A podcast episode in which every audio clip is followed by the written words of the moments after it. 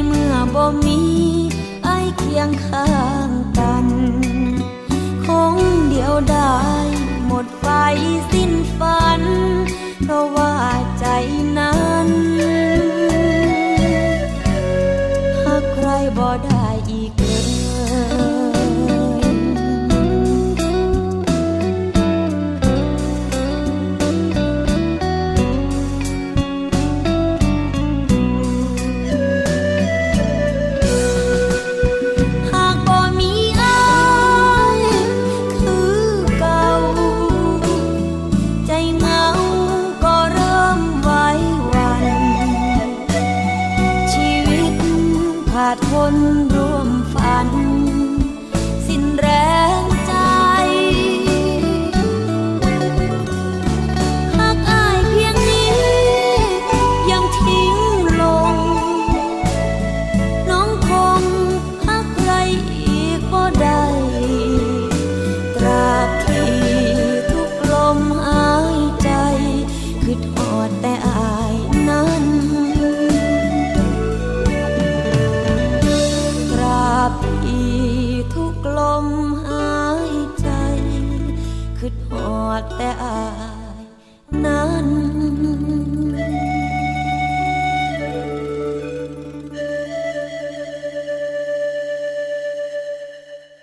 วัสดีค่ะ คุณผู้ฟังคะขอต้อนรับเข้าสู่รายการภูมิคุ้มกัน รายการเพื่อผู้บริโภคนะคะ วันนี้พบกับดิฉัน สวนีชำเฉลียวค่ะ เราพบกันทุกวันจันทร์ถึงวันศุกร์นะคะ เวลา 10นาฬิกาถึง 11นาฬิกาค่ะ ฟังสดและก็ฟังย้อนหลังนะคะ ทาง www.thaipbsradio.com หรือว่าจะฟังผ่านแอปพลิเคชันก็ได้นะคะ ทาง ไทย PBS Radio ค่ะ เข้าไปดาวน์โหลดกันนะคะ แล้วก็ทำตามขั้นตอนที่ระบบแนะนำค่ะ จากนั้นเราก็สามารถที่จะติดตามฟังกันไปได้ทุกที่ทุกเวลาเลยนะคะ แฟนเพจเข้ามากดไลค์กันได้ทาง www.facebook.com/thaipbsradiofan ค่ะ หรือจะโทรมานะคะ เพื่อติชมรายการหมายเลขโทรศัพท์ 027902666 ค่ะ และขอสวัสดีนะคะ ไปยังสถานีวิทยุชุมชนที่เชื่อมโยงสัญญาณกับรายการภูมิคุ้มกันค่ะ สวัสดีไปยังสถานีวิทยุชุมชนคนหนองยาไซจังหวัดสุพรรณบุรี FM 107.5เมกะเฮิรตซ์สถานีวิทยุชุมชนปฐมสาคร จังหวัดสมุทรสาคร FM 106.25เมกะเฮิรตซ์สถานีวิทยุชุมชนคนเมืองลี้จังหวัดลำพูน FM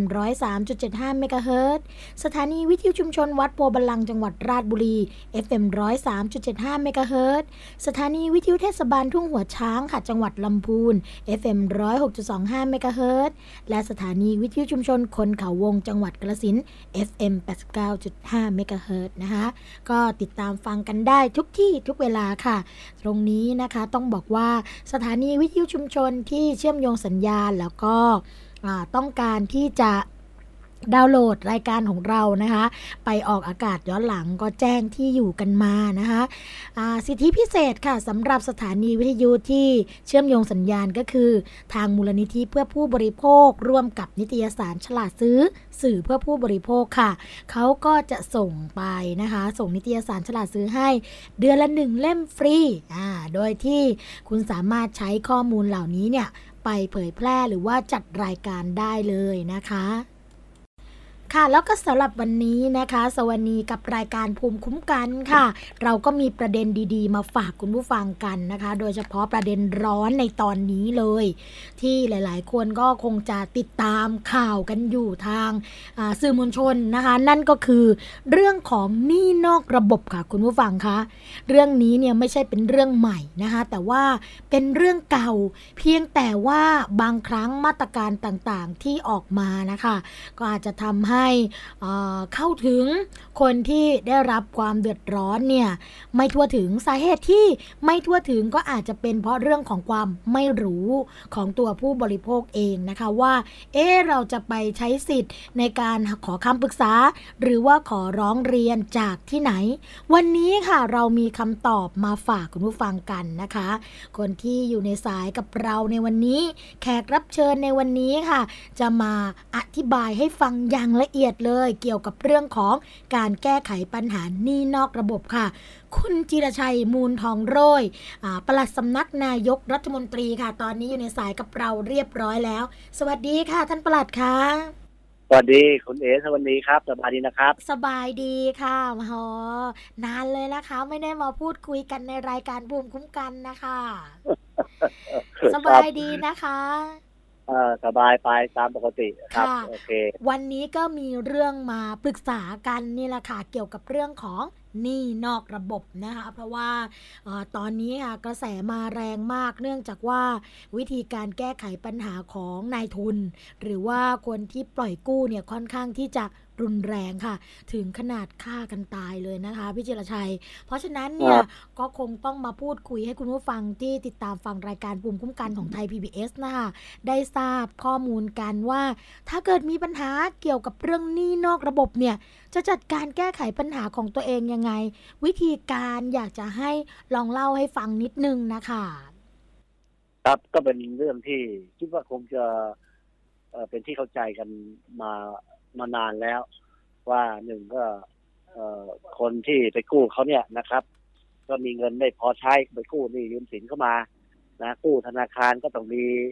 มีมาตรการที่จะบ่งบอกถึงฐานะ ฐานะการเงินฐานะการใช้เอ่อที่ชำระหนี้เขาก็คือมีบัญชีธนาคารว่างั้นเถอะนะค่ะมี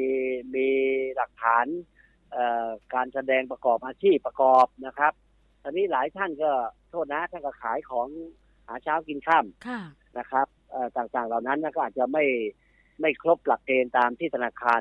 เอ่อเขามีหลักเกณฑ์ในการให้ให้กู้ยืมอืม แต่ระยะหลังมาเนี่ยธนาคารก็ผ่อนปลนไปเยอะนะค่ะกรณีที่ท่านประกอบอาชีพเอ่อขายเช้าเอ่ออะไรขายอาหารบ้างขายตามเอ่อตลาดนัดบ้างเนี่ยก็มีการให้สินเชื่อเหล่านี้บ้างเหมือนกันนะครับอืมเอ่อก็ผ่อนปลนมาเยอะทีนี้มันก็จะมีอีกส่วนหนึ่งที่ว่าเอ่อ มีการไปกู้หนี้ยืมสินจากบุคคลต่างๆ ที่มาให้ยืมเงิน ยืมเงินด้วยความรวดเร็วค่ะยืมเงินด้วยไม่มีข้อหลักประกันอะไรในเบื้องต้นเลยค่ะนะครับ อยากได้เท่าไหร่ว่ามานะอืมเพราะงั้นมันก็จะมีการให้หยิบยืมเงินด้วยความเอ่อรวดเร็วทันใจค่ะนะครับค่ะเมื่อรวดเร็วทันใจแล้วเนี่ยตอนนี้อีตอนรับเข้ามาเนี่ยมันรวดเร็วทันใจอืมพออีตอนส่งคืนเขาเนี่ย หรือชำระหนี้ ชำนี้ชำระหนี้ให้กับผู้ผู้ให้กู้เนี่ยอันเนี้ยเป็นเรื่องปีปัญหาละค่ะค่ะมีปัญหาคือดอกเบี้ย ดอกเบี้ยที่กู้ยืมเนี่ยค่อนข้างจะสูงมากอืมนะครับ สูงมาก แล้วก็เอ่อผู้กู้เองเนี่ยบางทีก็ไม่มีกำลังที่จะส่ง เมื่อไม่มีกำลังที่จะส่งดอกเบี้ย มันก็จะมาทบต้นค่ะมาทบต้นก็จะทำให้ภาระภาระที่ผู้กู้เนี่ย จะต้องรับผิดชอบรับผิดชอบเป็นจำนวนมากค่ะ ถึงขนาดที่เราก็เห็นข่าวในทางสื่อมวลชน มีการมาข่มขู่มีการมาทำร้ายร่างกายใช่ต่างๆเหล่านั้นนะครับใช่ค่ะซึ่งตรงนี้รัฐบาลเองเนี่ยเอ่อโดยท่านพลเอกประยุทธ์จันทร์โอชาเนี่ยท่านก็ตั้งหน่วยรับเรื่องราวร้องทุกข์มาตั้งแต่ตอนคอสชเข้ามาใหม่ๆเมื่อ 22 พฤษภาคม 57 แล้วนะครับอืมท่านก็ให้ทางศูนย์ดำรงธรรมกระทรวงมหาดไทยทุกจุดนะครับ แล้วก็ทางศูนย์บริการประชาชนที่สำนักงานรัฐบาลเนี่ย ก็เปิดรับ เปิดรับการ รับเรื่องราวร้องทุกข์กรณีที่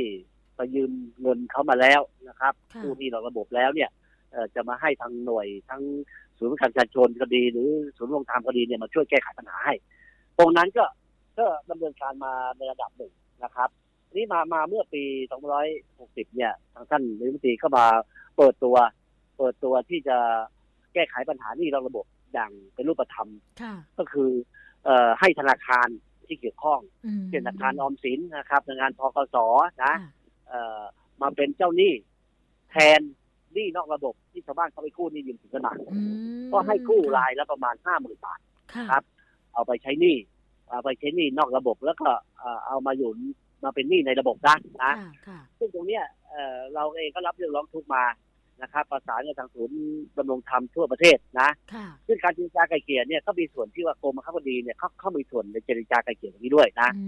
มเจรจาไกลเกลี่ยเขาจะมาดูว่าเอ้ยเบื้องต้นเนี่ย เบื้องต้นได้กู้หนี้ยืมสินเขาเท่าไหร่แน่นะค่ะแล้วก็ดอกเบี้ยร้อยเท่าไหร่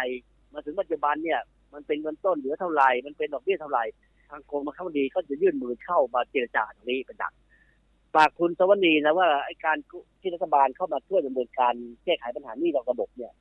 ไม่ได้หมายความว่ารัฐบาลเนี่ย เอาเงินมาใช้หนี้แทนท่านนะอืมนะไม่ใช่มาใช้เอาเงินใช้หนี้แทนท่านเพียงจะมาจัดระเบียบให้ จัดระเบียบให้การกู้หนี้ยืมสินเนี่ยมันเป็นระบบ แล้วก็สามารถที่จะชำระคืนได้ด้วยดอกเบี้ยที่มันเป็นไปตามกฎหมายนะครับ เพราะฉะนั้นท่านก็ยังต้องท่านก็ยังจำเป็นจะต้องรับผิดชอบในหนี้ที่ที่ท่านยืมมาอยู่นะค่ะแต่เปลี่ยนจากหนี้เอ่อเป็นชาวบ้านเป็นในายทุนเงินกู้หน้าเลือด มาเป็นธนาคารซะอืมนะครับ ซึ่งตรงเนี้ยทางศูนย์ประกันประชาชนก็ประสานไปทางเอ่อศูนย์ดำรงธรรม ตรงนี้ผมคิดว่าระยะเวลาที่เกือบปีมาเนี่ยนะครับ ก็ทำให้เอ่อภาพการช่วยเหลือพี่น้องประชาชนที่เอ่อไปกู้หนี้นอกระบบมาเนี่ย มันเป็นภาพเป็นรูปธรรมมากขึ้น มีผลสำเร็จมากขึ้นนะครับ แล้วก็ประชาชนก็มีความระมัดระวังใน การที่จะไปกู้หนี้นอกระบบมากขึ้นครับนะครับ ค่ะ ในในส่วนของการช่วยเหลือตรงนี้ที่บอกว่าจะให้ประชาชนนะคะ กู้ยืมเงินจากในส่วนของธนาคารออมสิน แล้วก็ทกสจำนวน 50,000 บาทนะคะ แล้ใช่วใช่ถ้าเกิดว่าในกรณีที่ประชาชนนะคะ มีหนี้กับนายทุนหรือว่าหนี้นอกระบบมากกว่านั้น บางคนเป็นแสนอย่างนี้ รัฐบาลมีวิธีการช่วยเหลือยังไงต่อคะ ก็ก็ต้องมาดูนะครับว่าในเบื้องต้นห้าหมื่นเนี่ยเอ่อท่านไปเป็นสร้างไปสร้างหนี้อะไรเข้ามานะนะอืมนะครับ หรือถ้ามีหนี้มากกว่าเอ่อที่ให้ที่ให้ช่วยเหลือเบื้องต้นเนี่ยนะครับ ก็คงจะต้องมาพิจารณากันอีกทีหนึ่งนะค่ะว่ามันหนี้ที่เหลือจากห้าหมื่นแล้วเนี่ยเป็นหนี้อะไรจำเป็นต้องใช้ในช่วงเวลาไหนค่ะนะครับค่ะ ก็ไม่ได้หมายความว่าจะปิดล็อกแค่ห้าหมื่นเท่านั้นอืมแต่ฉุกเฉินเร่งด่วนเนี่ยคือในวงเงินประมาณห้าหมื่นบาทในเบื้องต้นครับโอ้เยี่ยมมากเลยนะคะ อันนี้คือในในส่วนของหนี้นอกระบบเท่านั้น แต่ว่าไม่รวมหนี้ที่เป็นหนี้บัตรเครดิตสินเชื่อส่วนบุคคลอันนี้ไม่ใช่นะคะคือก็ก็ก็ไม่ได้ตัดไม่ได้ตัดก็ทีเดียวนะครับ เอาเป็นว่าถ้าท่านมีความประสงค์ที่จะเป็นจะจะ เป็นหนี้ย้ายหนี้นะครับย้ายหอ่นี้ย้ายหนี้อ่ย้ายหนี้ย้ให้เข้ามาอยู่สู่ในระบบเนี่ยค่ะหรือความเดือดร้อนของท่านนะที่ที่มีความเดือดร้อน จากที่จะต้องชำระเงินที่ชำระดอกเบี้ย ที่มันมีราคาแพงใช่ราคาสูใช่งค่ะจำนวนสูงนะก็มาเข้าในระบบตามที่รัฐบาลมีกำมีข้อกำหนดตรงนี้อืมก็สามารถทำได้ค่ะนะครับ เอาเป็นว่าท่านไปหารือกับธนาคารออมสินธนาคาร ทกสเป็นการเฉพาะไปก็แล้วโอ้กันนะดีดีมากๆเลยค่ะ เพราะว่าต้องบอกว่าไม่เฉพาะแค่หนี้นอกระบบเท่านั้นนะคะ ที่ดอกใช่เบี้ยสูงปรี๊ดปรี๊ดปรี๊ดแต่ว่าหนี้บัตรเครดิตหนี้สินเชื่อส่วนบุคคลเนี่ยบางทีนะคะ ส่งต้นไปส่งดอกไปทุกเดือนทุกเดือนไม่ลดแถมเพิ่มขึ้นอีกนะ หลายคนก็เลยเลือกอ่าวิธีการที่ว่า หยุดชำระกันไปเลยค่ะ ไม่ส่งซะดื้อๆแบบนั้นทีนี้ปัญหาที่ตามมาก็คือเป็นเรื่องของแบ็กลิสและเป็นเรื่องของอะไรล่ะคะเครดิตบูโรใช่ไหมคะ ที่ทำให้ไม่สามารถไปทำธุรกรรมทางการเงินใด ๆ ได้อีกนะคะ ทีนี้อยากให้พี่เจรชัยนะคะ ลองเออเล่าให้ฟังนิดนึงเกี่ยวกับเรื่องของคลินิกที่ให้คำปรึกษาแก้ไขปัญหาเรื่องหนี้นอกระบบนะคะ ว่าตรงนี้เนี่ย นะคะสามารถที่จะแก้ไขปัญหาได้เอ่อมากน้อยแค่ไหนคะผลตอบรับนะคะ ผลตอบรับเออแนวทางการจัดการในเรื่องเรื่องรับเรื่องร้องทุกข์เนี่ยนะครับค่ะผมถือว่ารัฐบาลเนี่ยได้ให้ความสำคัญนะครับ เพราะว่ารับเรื่องการร้องทุกข์ก็คือคนสะดวกดีไม่มา ไม่มาร้องเรียนหรอกนะค่ะคนมีความสุขดีก็ไม่มาร้องเรียนทีนี้พี่น้องประชาชนที่อึดอัดที่ได้รับความเดือดร้อนเนี่ยจึงมาร้องเรียน กระบวนการขั้นตอนเนี่ยค่อนข้างที่จะชัดเจนก็คือขนาดเนี่ยตามของเราเนี่ยศูนย์บริการประชาชนสำนักงานปลัดสำนักเงินตรีก็ถือว่าเป็นหน่วยรับเรื่องร้องทุกข์แทนรัฐบาลนะครับจะมานำหนังสือถึงท่านนายก หรือท่านรองนายก หรือท่านรัฐมนตรีประจำสำนักนายกก็มายื่นที่ศูนย์บริการประชาชนนี่แหละนะครับ แล้วเราก็จะรวบรวมเอกสารรวบรวมข้อมูลข้อเดือดร้อนของท่านเดี๋ยวเสนอท่านนายกเป็นระดับต่อไป แต่สำหรับศูนย์ดำรงธรรมตามจังหวัดต่างๆเนี่ยเดี๋ยวนี้ก็มีส่วนอำเภอก็เข้ามาร่วมดำเนินการด้วยเนี่ย ก็จะมีการบูรณาการกันบูรณาการก็หมายความว่าหน่วยงานที่เกี่ยวข้องนะครับ ในการรับเรื่องร้องทุกข์ในแต่ละพื้นที่นะเช่นของผมนี่ก็ 20 กระทรวงเนี่ยนะครับก็มาร่วมรับเรื่องราวร้องทุกข์กันที่สำนักงานกอพอเดิมตรงตรงข้ามทำเนียบรัฐบาลเนี่ยนะครับ อ๋อค่ะวันหนึ่งก็จะมีทุกส่วนราชการที่เกี่ยวข้องกับเอ่อพี่น้องประชาชนเนี่ยมานั่งรับเรื่องราวร้องทุกข์กันนะครับเอ่อแล้วก็เอ่อมาแล้วเนี่ยนะสมมติเขามาพี่น้องประชาชนมาร้องเรียนเรื่อง เรื่องไปซื้อสินค้าใช้บริการแล้วไม่ได้ความเป็นธรรม ถูกเอาเปรียบอ้าวเจ้าหน้าที่สคบก็รับเรื่องไปนะครับ อืม มีประจำอยู่สถานที่นี้อยู่ด้วยค่ะนะหรือแม้กระทั่งเป็นเรื่องรับ เรื่องเดือดร้อนเรื่องที่ดินนะครับ เรื่องป่าเรื่องอะไร ก็จะมีเจ้าที่ของกระทรวงทรัพยากรธรรมชาติสิ่งแวดล้อม นะครับมารับเรื่องไป งั้นเราเราบูรณาการเจ้าที่ที่รับเรื่องร้องทุกข์เนี่ยอยู่ในสถานที่เดียวกันนะครับสะดวกหนึ่งจังหวัดก็เช่นเดียวกันนะครับ จังหวัดเขาก็บูรณาการในส่วนราชการที่อยู่ในจังหวัดนี่แหละมาร่วมรับเรื่องร้องทุกข์ในศูนย์ดำรงธรรมด้วยกันนะ เพราะฉะนั้นผมเองเนี่ยก็มีการติดตามงานนะครับเอ่อรัฐบาลมีมีนโยบายมีโครงการที่จะให้ราชการเนี่ยจัดตั้งศูนย์ราชการสะดวกนะค่ะศูนย์ราชการสะดวกหมายถึงว่าเป็นราชการที่เอ่อให้บริการประชาชนแบบครบวงจรด้วยความรวดเร็วนะครับเอ่อขณะเนี้ยเราเองเราก็ไปติดตามผลงานของหน่วยงานต่างๆ ที่สมัครเข้ามาเป็นศูนย์ราชการสะดวกเนี่ยเอ่อปีปีนี้ปีนี้สมัครเข้ามา 400กว่าหน่วยนะครับค่ะผ่านเกณฑ์เบื้องต้นไป 318 หน่วย แล้วก็จัด จัดอนุกรรมการออกไปติดตามประเมินผลในพื้นที่เนี่ยเอ่อทั้งหมดเนี่ย11 หน่วยด้วยกันนะครับกำลังจะประชุมวันที่ 18 เนี่ยว่าค่ะใน 318 หน่วยเนี่ยมีใครจะได้รับเอ่อตราสัญลักษณ์ศูนย์ราชการสะดวก GCC บ้างอืมเพราะฉะนั้นผมออกไปสัมผัส หรือแม้กระทั่งเอ่อผู้บริหารออกไปสัมผัสก็จะเห็นว่า ในศูนย์ดำรงธรรมที่เป็นศูนย์รับเรื่องราวร้องทุกข์เนี่ย จะมีหน่วยงานต่างๆเนี่ยเข้ามาร่วมรับเรื่องราวร้องทุกข์ในสถานที่เดียวกันค่ะนะครับ ไม่ต้องไม่ต้องเป็นไปรษณีย์นะ เรื่องของใครใครก็รับเรื่องเลยจัดการเลยประสานเลยนะครับกำหนดวันนัดเจรจานัดไกลเกลี่ยเอ่อกับผู้ร้องได้ทันทีเลยนะครับอีกส่วนหนึ่งก็เป็นการบริการนอกเหนือจากที่จะรับเรื่องของทุกข์เช่นจะมาเสียค่าน้ำค่าไฟค่าโทรศัพท์เขาก็สามารถมาชำระได้ในศูนย์เหล่านี้นะครับโอ้เพราะงั้นก็นำเรียนว่าขณะเนี้ยท่านนายกรัฐมนตรีเนี่ยพลเอกประยุทธ์จันทร์โอชาเนี่ยเน้นระบบราชการให้ประสานงานให้บูรณาการกันให้มากขึ้น นะครับ ไม่ใช่ต่างคนต่างทำนะตรงเนี้ยเราเห็นภาพเลยว่า เราตั้งศูนย์รับเรื่องทุกข์มาแล้วนะครับ แล้วก็บูรณาการทั้งส่วนกลางส่วนภูมิภาคนะครับภูมิภาคก็คือทางศูนย์ดำรงธรรมระดับจังหวัดระดับอำเภอนะค่ะตอนนี้ปลีกย่อยก็คือในเรื่องของในเรื่องของหนี้นอกระบบเนี่ยค่ะก็มีส่วนที่รับเรื่องร้องทุกข์ในทั้งส่วนกลางส่วนภาคเช่นเดียวกันอืมกระบวนการตรงเนี้ยคุณสวนีค่ะมันก็จะมาเอ่อสอบสวนสอบถามกันนะว่าเป็นหนี้อะไรเขานะอืมยืมเข้าไปจำนวนเท่าไหร่ นะยืมตั้งแต่เมื่อไหร่ดอกเบี้ยชำระเขาไปบ้างแล้วหรือยังค่ะเหลือเงินต้นขนาดนี้เท่าไหร่นะ ก็จะมาเอามาดูกัน แล้วก็สองก็คือจะเชิญเจ้าหนี้เนี่ยมาเจรจากันอืมนะเชิญเจ้าหนี้มาเจรจากันว่าเออเป็นหนี้เท่านี้นะเมื่อเป็นหนี้เท่านี้ เออเขาชำระหนี้ไปแล้วเท่านี้ดอกเบี้ยทำไมไม่เรียกเกินนักล่ะแล้วซึ่งการเรียกดอกเบี้ยเกินเกินจำนวนเนี่ย มันมีกฎหมายห้ามเรียกดอกเบี้ยเกินอัตราออกมานะครับ มีมีโทษมีโทษจำคุกสองปีปรับไม่เกินสองแสนบาทนะโอ้ค่ะเพราะฉะนั้นเป็นเรื่องที่ทุกท่านต้องทราบนะว่าถ้าท่านเป็นเจ้าหนี้เนี่ยเอาเงินให้เขากู้เนี่ยนะครับ แล้วเรียกดอกเบี้ยเกินอัตราที่กฎหมายกำหนดเนี่ยนะครับเอ่อมีโทษจำคุกไม่เกินสองปีปรับไม่เกินสองแสนบาทหรือทั้งจำทั้งปรับเพราะฉะนั้นตรงเนี้ยผมเห็นว่าเออศูนย์รับเรื่องร้องทุกข์เนี่ยเป็นเป็นหน่วยหลักในการที่จะเอ่อรับเรื่องร้องทุกข์รับเรื่องเดือดร้อนของพี่น้องประชาชนในทุกๆเรื่องนะครับ อันนี้ฝากฝากให้ท่านได้ ได้ให้ความสนใจตรงนี้ด้วย ถ้าท่านเดือดร้อนอย่าลืมนึกถึงศูนย์บริการประชาชนและเทศบาลอย่าลืมนึกถึงศูนย์ดำรงธรรมในแต่ละจังหวัดนะครับในแต่ละอำเภอครับนะครับอืม ก็ประชาชนไว้ใจได้เลยนะคะ เนื่องจากว่าพอมาฟังที่พี่เจชัยบอกว่ามีการบูรณาการหน่วยงาน ที่เกี่ยวข้องเข้ามารวบรวมกันเพื่อที่จะแก้ไขปัญหา เช่น ถ้าเป็นเรื่องที่ก็จะเป็นอีกหน่วยงานหนึ่งเป็นเรื่องของอสินค้าบริการก็จะเป็นอีกหน่วยงานหนึ่งเช่นสำนักงานคณะกรรมการคุ้มครองผู้บริโภคนั่นเอง เรียกได้ว่าจุดเดียวเป็น one stop service เลยใช่ไหมคะ ตรงนี้ถูกต้องถูกต้องเขาเรียกเขาเรียกเขาเรียกศูนย์ราชการสะดวกแล้วล่ะนะอืมอ่าค่ะสะดวกหมายความว่า นอกจากคุณทำหน้าที่ของคุณแล้วเนี่ย เป็นงานฟังก์ชันแล้วเนี่ย ก็ยังต้องบูรณาการกับหน่วยงานอื่นด้วยนะค่ะเช่นโรงพยาบาลเนี่ยนะทำหน้าที่ให้การรักษาพยาบาลนะครับไม่ว่าจะเกิดยันยันยันตายแหละนะค่ะก็มีหน่วยงานมาร่วมบูรณาการกันเช่นทะเบียนนะ ทะเบียนเกิดทะเบียนตายนะครับ ต่างๆเหล่าเนี้ยโรงพยาบาลเขาก็มีการบูรณาการกับกรมกรและหน่วยงานที่เกี่ยวข้องเพราะฉะนั้นไอ้เรื่องบูรณาการเนี่ยทุกส่วนราชการฐานรับนโยบายท่านนายกน้ำตรีนะครับค่ะที่จะบูรณาการกันมากขึ้น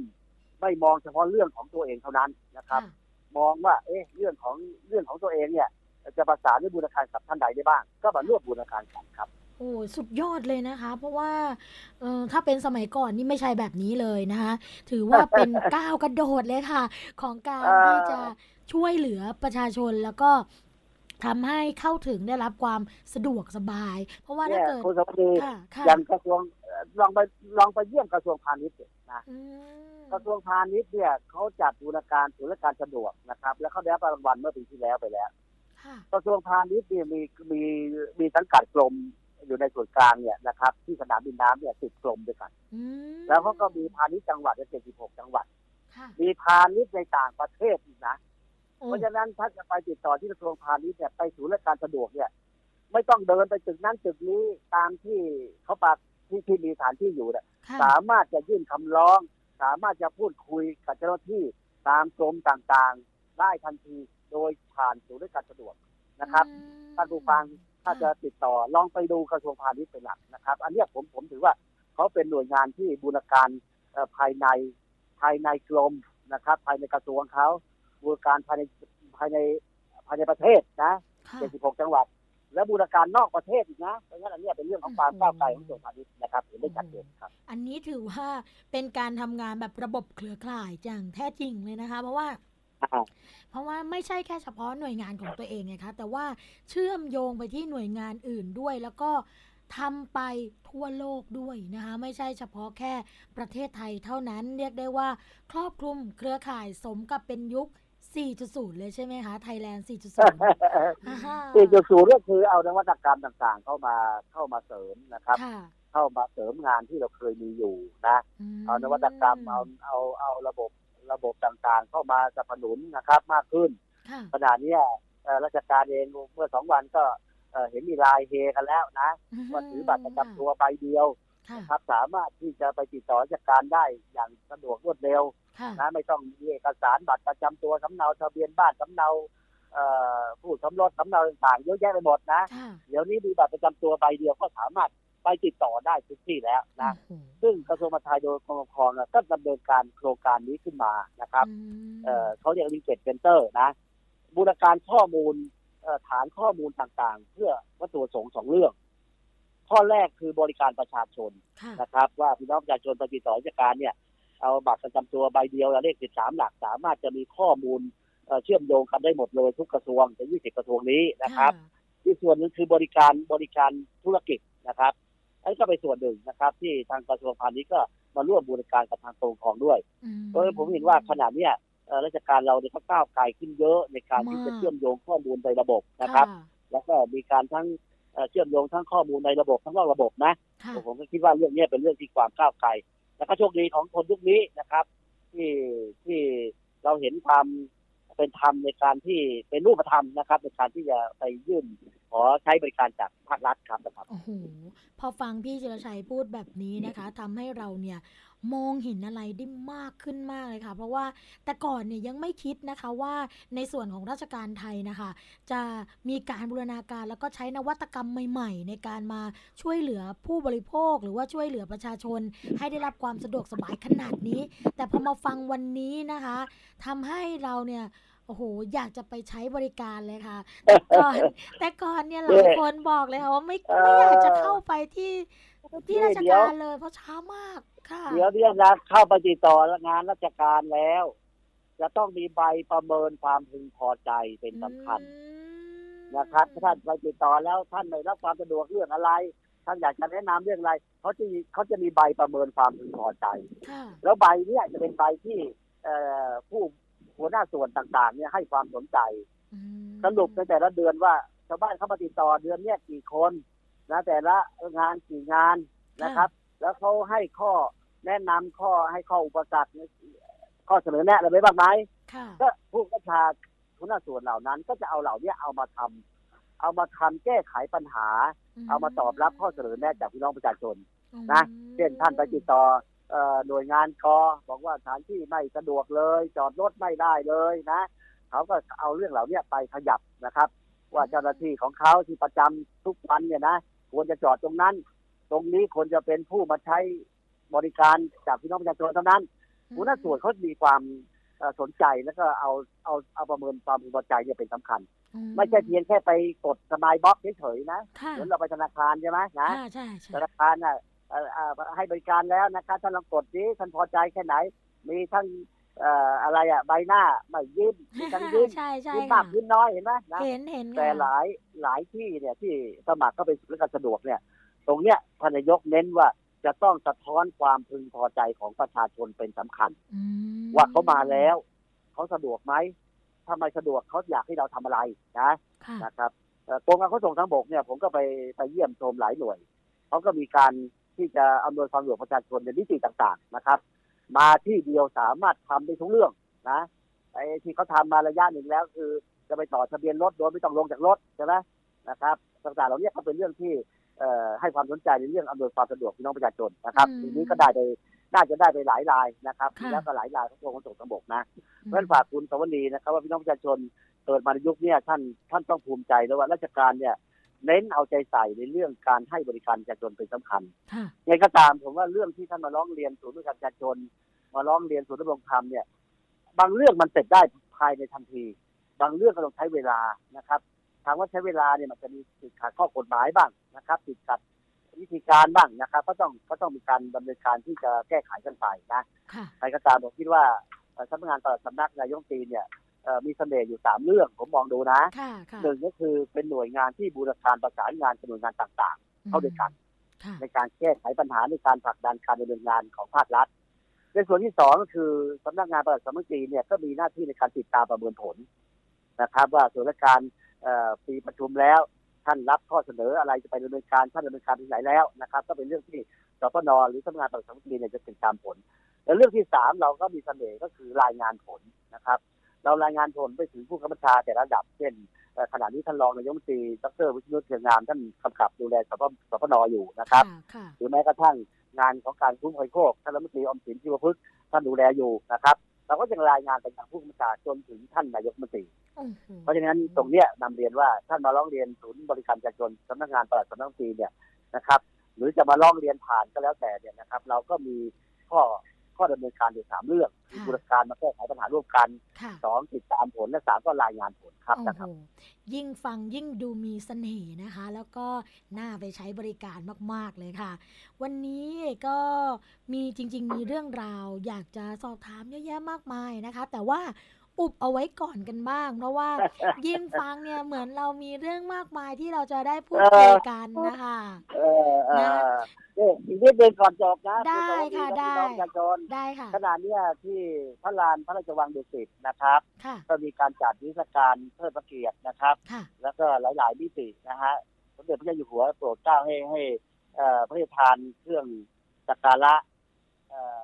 ในเอ่อพระพระปิยมหาราชนะครับค่ะ ในหลวงรัชกาลที่ที่ห้านะนะครับเอ่อท่านทรงพระราชทานเครื่องสักการะเป็นดอกไม้ทูบเทียน ตรงนั้นน่ะท่านมาสักการะสักการะพระปิยมหาราชได้ แล้วท่านก็ไปเยี่ยมชมนะนิทรรศการอืมที่เราจัดเอ่อทั้งงานประหลัดสมุทรีก็ได้โอกาสให้ไปจัดนิทรรศการสี่ภาคของประเทศนะครับภาคเหนือภาคกลางภาคตะวันออกเฉียงเหนือและภาคใต้ค่ะนำชุมชนต้นแบบต่อยอดความดีมาแสดงท่านนะครับ ทุกวันนะครับ เพราะงั้นอันนี้ก็นำเรียนเชิญท่าน แต่สำหรับวันเสาร์เนี่ยนะครับเวลา 19นาฬิกา30 ก็มีดนตรีพระราชทานที่จะมาให้พี่น้องประชาชนมีความสุขนะครับอืมนั่นอยู่ในกรุงเทพบริเวณใกล้เคียงท่านสามารถมามาเยี่ยมชมแล้วก็มาเอ่อหาความสุขได้ที่พระลานพระราชวังดุสิตครับค่ะ ประชาสัมพันธ์ไปยังคุณผู้ฟังนะคะ ที่ติดตามฟังรายการภูมิคุ้มกันค่ะ มีกิจกรรมดีๆ แบบนี้เราก็สามารถที่จะเข้าร่วมได้ด้วยนะคะ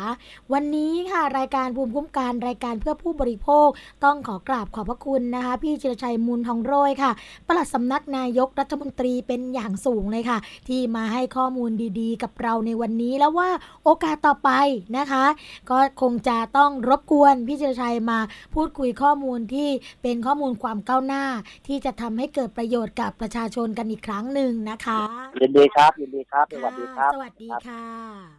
เรื่องราวดีๆ แบบนี้นะคะ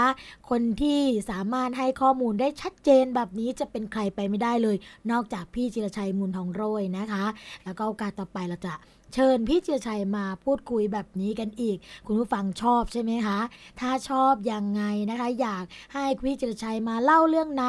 มาพูดคุยเรื่องอะไรให้ฟัง ติดต่อกันมาได้เลยค่ะ ทางหมายเลขโทรศัพท์ 02-7902666 นะคะ หรือว่าจะเป็นหน้าเว็บเพจของทางไทย PBS นะคะ คือ thaipbsradio.com ค่ะช่วงแรกนะคะ เราพักกันสักครู่ค่ะ เดี๋ยวมาพบกับช่วงที่ 2 ของรายการ พร้อมกับเรื่องราวดีๆ ที่สวนีนำมาฝากเช่นเคย พักกันไว้สักครู่นะคะ เกราะป้องกัน เพื่อการเป็นผู้บริโภคที่ฉลาดซื้อ และฉลาดใช้ ในรายการ ภูมิคุ้มกันพ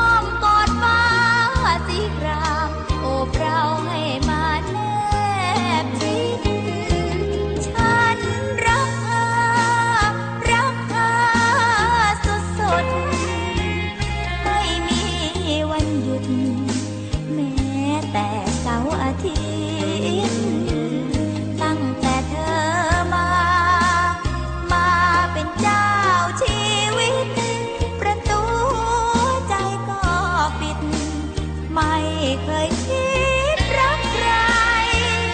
พอสอจะเปลี่ยน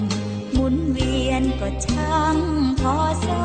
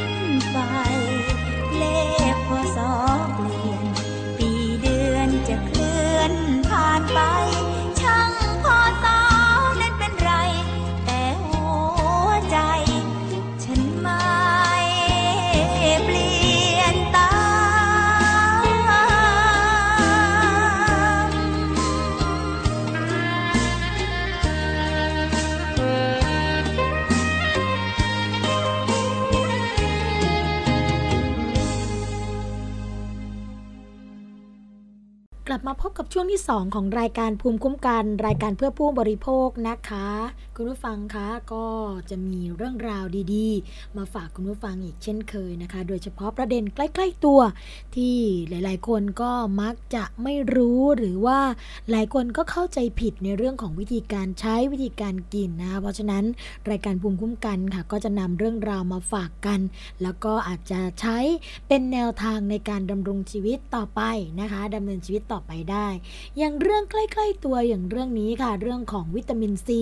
เขาบอกว่ากินวิตามินซีแล้วต้านหวัด แท้ที่จริงแล้วจริงหรือไม่นะคะ ข้อมูลนี้ค่ะเราได้จากหนังสือนิตยสารฉลาดซื้อนะคะ โดยอาจารย์แก้วกังสดานอัมภัยค่ะ สถาบันวิจัยโภชนาการมหิดลนะคะ ก็บอกว่าจริง ๆ แล้ววิตามินซีเนี่ย ช่วยป้องกันหวัดได้นะคะ แล้วก็เกิดเเลยเถิดไปนะคะ ถึงการป้องกันมะเร็ง แล้วก็มีการอ้างค่ะ ถึงความเชื่อในเรื่องนี้ของดรไลนัสพอลลิงนะคะ ซึ่งเป็นนักวิทยาศาสตร์เพียงหนึ่งในสองของโลก ที่ได้รับรางวัลโนเบลถึง 2 สาขาค่ะ ซึ่งก็มีการทุ่มเทความรู้ความสามารถนะคะ พยายามพิสูจน์ในคุณประโยชน์ของวิตามินซีในประเด็นดังกล่าว จึงทำให้มีคนศรัทธาเชื่อตามเรื่องนี้ค่อนข้างมาก โดยเฉพาะผู้ที่ขายวิตามินซีเป็นอาชีพนะคะ ซึ่งอาจารย์แก้วก็ยังบอกค่ะว่าอย่างไรก็ตาม ผู้ที่สนใจติดตามข้อมูลเกี่ยวกับความสามารถของวิตามินซีอย่างลึกซึ้ง แล้วก็ได้เรียนรู้ในศาสตร์สาขาวิทยาศาสตร์สุขภาพ ในระดับที่สูงขึ้นกว่าคนทั่วไป ก็มักเคยพบข้อมูลค่ะ เกี่ยวกับความสงสัยในเรื่องนี้ว่าวิตามินซีป้องกันหวัดได้จริงหรือ เพราะเมื่ออ่านจากผลการศึกษาทางระบาดวิทยาแล้วนะคะ ส่วนใหญ่ค่ะคุณผู้ฟังคะ ก็มักออกมาในแบบที่ไม่สามารถสรุปผลได้ชัดเจน อาจเนื่องมาจากมนุษย์เนี่ยกินอาหารที่เป็นส่วนผสม ซึ่งซับซ้อนจนยากในการแยกแยะว่า การที่ใครสักคนมีความเสี่ยงต่อการเป็นโรคใดมาก หรือน้อยนะคะ ก็ขึ้นอยู่กับสารอาหารชนิดใด เพราะว่าคนส่วนใหญ่เนี่ยก็มักจะนะคะมีการรับประทานอาหารมากกว่าหนึ่งอย่างอยู่แล้ว ดังนั้นความเชื่อเรื่องการเสริมวิตามินซีในระดับสูงกว่ามนุษย์กินเป็นปกติเนี่ยจากอาหารเพื่อลดความเสี่ยงต่อการเป็นหวัดนั้น ก็เลยยังสรุปว่า ไม่ชัดเจนนะคะ เพราะฉะนั้นวิตามินซีเนี่ยก็เป็นสารชีวเคมีค่ะ ที่มนุษย์สร้างขึ้นเองในร่างกายไม่ได้นะคะ ต้องแสวงหาโดยการกินผักใบเขียวมะเขือเทศ พริกนะแล้วก็กินผลไม้ตระกูลส้ม ฝรั่ง มะขามป้อม มะละกอสุก สตรอเบอรี่นะคะ เพื่อให้ได้มาซึ่งวิตามินซีอันสำคัญยิ่งต่อการดำรงชีวิตของเราค่ะ คุณผู้ฟังคะ วิตามินซีมีความสำคัญต่อกระบวนการสร้างโปรตีนชนิดที่เรียกว่าคอลลาเจนค่ะ โดยในกระบวนการสร้างนั้นนะคะ ก็จะมีเอนไซม์ชนิดหนึ่งค่ะ ที่มีวิตามินซีเป็นตัวช่วยสำคัญ ร่วมในการทำหน้าที่นี้นะคะ โปรตีนชนิดนี้เป็นองค์ประกอบหลักของเนื้อเยื่อเกี่ยวพันค่ะ ที่ร่างกายของเรานะคะ ซึ่งพบได้ที่ผิวหนัง เหงือก กล้ามเนื้อข้อต่อของร่างกาย หลอดเลือดต่างๆนะคะ ดังนั้นค่ะเมื่อที่ร่างกายเราเนี่ยต้องซ่อมแซมเนื้อเยื่อที่ชำรุด วิตามินซีก็ต้องถูกเรียกใช้งานเป็นประจำค่ะ อีกทั้งความสามารถในการสร้างคอลลาเจนนั้นเนี่ยก็เป็นดัชนีชี้วัดความแก่ของเราที่มองเห็นด้วยสายตาของผู้อื่นค่ะ ประการสำคัญนะคะ คุณผู้ฟังที่เกี่ยวข้องกับการป้องกันหวัดก็คือ วิตามินซียังเป็นหนึ่งในสารอาหารอีกหลายชนิดที่เชื่อว่าจำเป็นต่อระบบภูมิต้านทาน ประเด็นนี้ก็ทำให้หลายคนเข้าใจผิดนะคะว่าการกินวิตามินซีชนิดเดียวกันมาก ๆ เข้าไปนั้นเนี่ยจะช่วยป้องกันหวัดได้ ซึ่งเป็นความเข้าใจที่คลาดเคลื่อนนะคะ เพราะว่า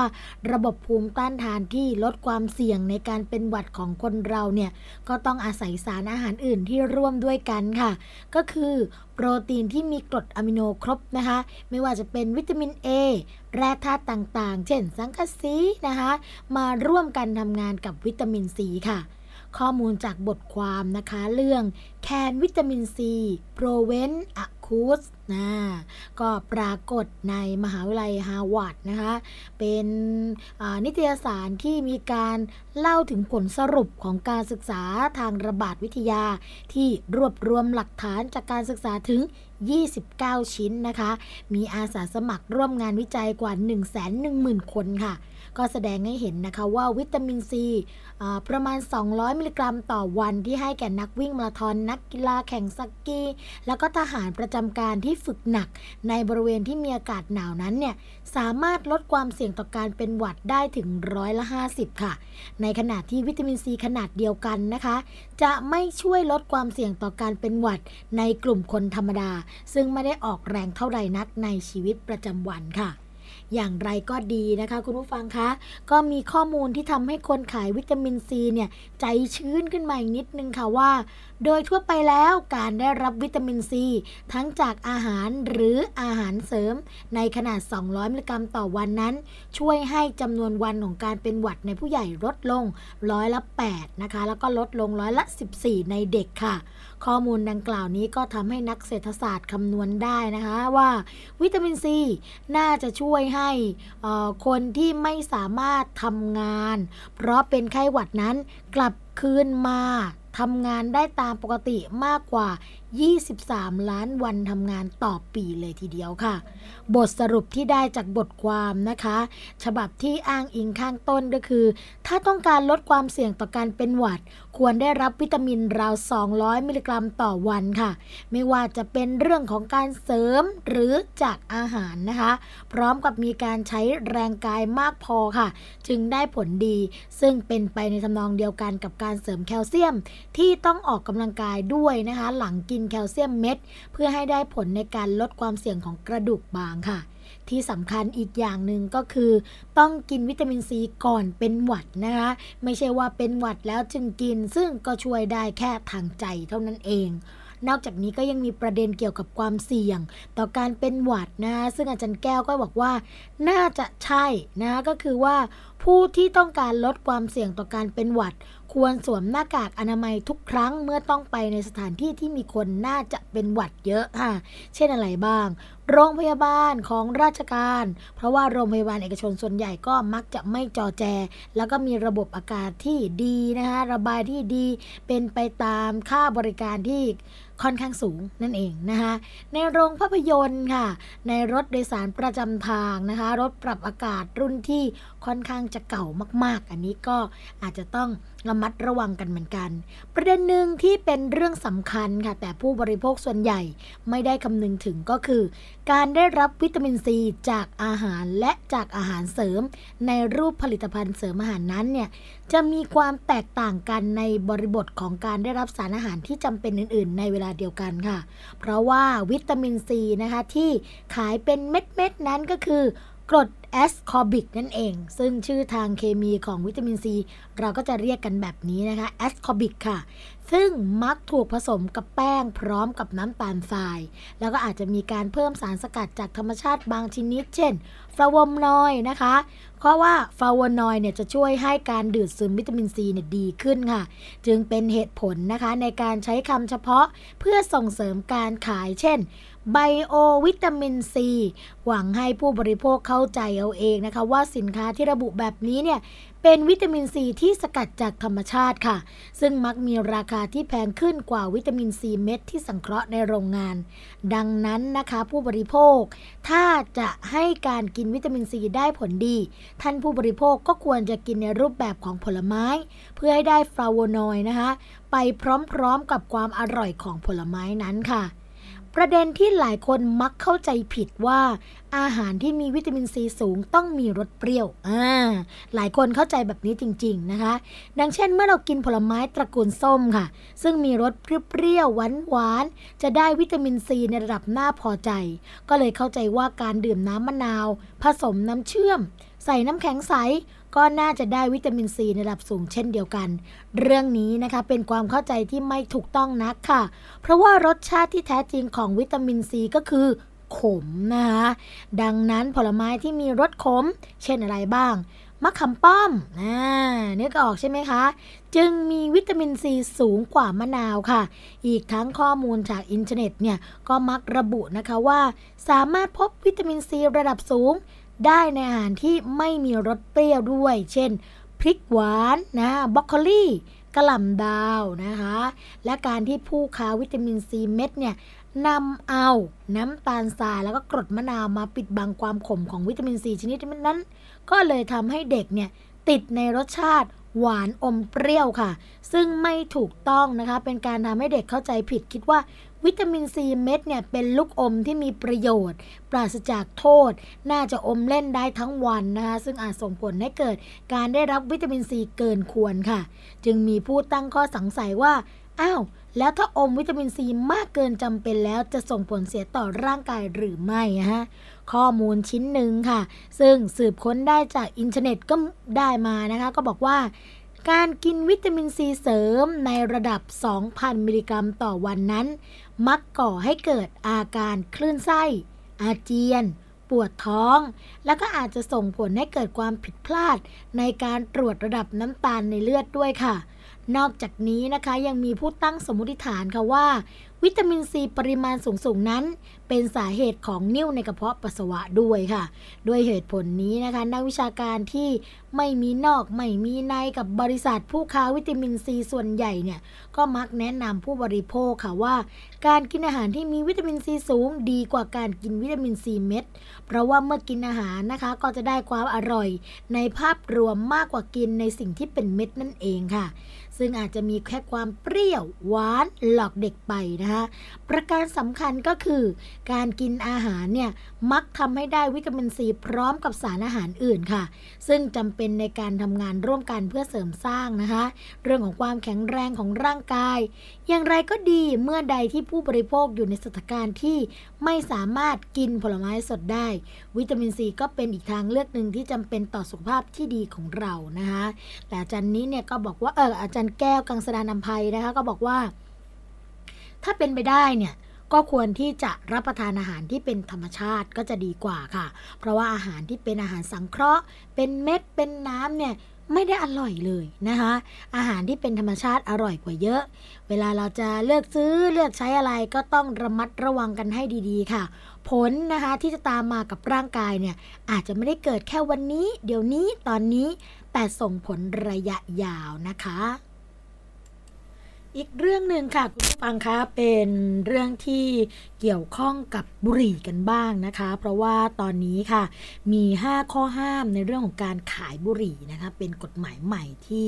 ร้านค้าจะต้องรู้ค่ะ เพราะว่าเขามีการเพิ่มโทษปรับนะคะที่ห้ามสูบเป็น 5,000 บาทค่ะ ผลบังคับใช้แล้วนะคะ เมื่อวันที่ 4 กรกฎาคมที่ผ่านมาค่ะ กับพระราชบัญญัติควบคุมผลิตภัณฑ์ยาสูบ พุทธศักราช 2560 ซึ่งกฎหมายฉบับใหม่นี้นะคะ ก็ถือว่ามีข้อห้ามสำหรับผู้ค้าขายพอสมควรค่ะ เพราะว่าหวังนะคะในเรื่องของการลดการเข้าถึงบุหรี่ของกลุ่มเด็ก วัยรุ่นแล้วก็เยาวชนค่ะ ไม่ให้กลายเป็นนักสูบหน้าใหม่ ส่วนจะมีข้อกำหนดอะไรบ้างนะคะ ที่ร้านค้าต้องทำตามเนี่ยทางทีมนักข่าวของเรานะคะ ก็ได้รวบรวมเอาไว้แล้วค่ะดังต่อไปนี้นะคะ ข้อที่ 1 ค่ะ ห้ามขายหรือให้บุหรี่แก่บุคคล ซึ่งมีอายุต่ำกว่า 20 ปี แล้วก็ห้ามผู้ใดนะคะ ใช้จ้างวาน หรือยินยอมให้บุคคลอายุต่ำกว่า 18 ปี ขายหรือให้บุหรี่ค่ะ หากฝ่าฝืนน่ามีโทษจำคุกไม่เกิน 3 เดือน ปรับไม่เกิน 3 0 0แสนบาทค่ะ แล้วก็ขออภัยค่ะ จำคุกไม่เกิน 3 เดือนนะคะ หรือปรับไม่เกิน 30,000 บาทค่ะ ทางออกสำหรับเรื่องนี้นะคะก็คือว่าหากมีข้อสงสัยเกี่ยวกับอายุของผู้ซื้อบุหรี่ ก็ให้ผู้ขายเนี่ยแจ้งบุคคลดังกล่าว ให้แสดงบัตรประจำตัวประชาชน หรือหลักฐานที่แสดงถึงอายุของบุคคลนั้นก่อนค่ะ 2. ห้ามแบ่งขายบุหรี่แบบแยกมวลนะคะ ต้องขายแบบทั้งซองค่ะ เนื่องจากการขายบุหรี่แบบแบ่งมวลนั้นเนี่ยก็ทำให้วัยรุ่นและก็เยาวชนหาซื้อได้ง่ายขึ้นค่ะ หากฝ่าฝืนเรื่องนี้นะคะ มีโทษปรับไม่เกิน 40,000 บาทด้วยกันค่ะข้อที่ 3 นะคะ ห้ามผู้ขายปลีก ขายผลิตภัณฑ์ยาสูบโดยวิธีการดังต่อไปนี้ค่ะ ขายโดยใช้เครื่องขายนะคะก็คือขายผ่านเครื่องอัตโนมัตินั่นเอง ขายผ่านสื่ออิเล็กทรอนิกส์ และขายนอกสถานที่ค่ะ ฝ่าฝืนจำคุกไม่เกิน 3 เดือน ปรับไม่เกิน 30,000 บาท หรือนะคะมีการลดแลกแจกแถมให้สิทธิ์ในเรื่องของการชิงโชค ชิงรางวัล การแสดงราคาณจุดขายจูงใจผู้บริโภค ปรับไม่เกิน 40,000 บาท แล้วก็เร่ขายนะคะปรับไม่เกิน 20,000 บาทค่ะ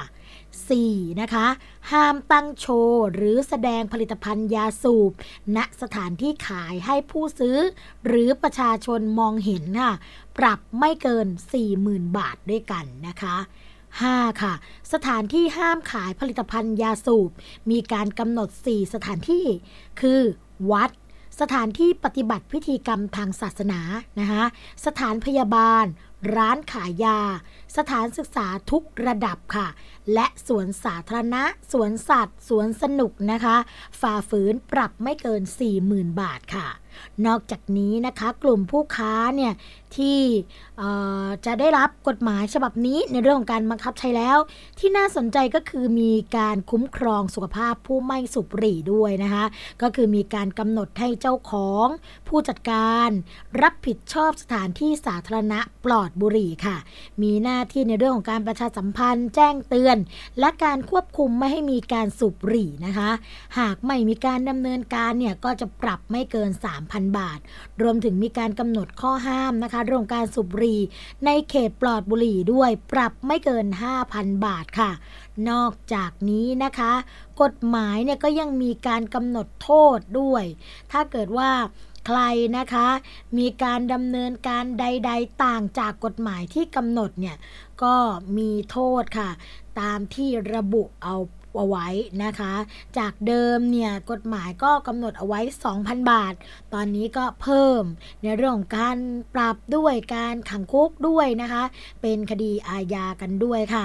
ส่วนกลุ่มธุรกิจยาสูบที่น่าสนใจก็คือ การห้ามจัดกิจกรรมนะคะ CSR ค่ะ ให้แก่บุคคลหรือว่าองค์กร เพื่อสร้างภาพลักษณ์ในการโฆษณาผลิตภัณฑ์ยาสูบนะคะ โดยผู้ประกอบการหรือว่าผู้รับจ้างเนี่ยจำคุกไม่เกิน 1 ปี หรือปรับไไม่เกินกึ่งหนึ่งของค่าใช้จ่ายในกิจกรรม แต่ไม่เกินนะคะ1ล้าน5แสนบาทค่ะ ส่วนผู้ที่มีส่วนเกี่ยวข้องก็จำคุกไม่เกิน 1 ปี หรือปรับไม่เกิน6แสนบาทนะคะ อันนี้ก็เป็นโทษที่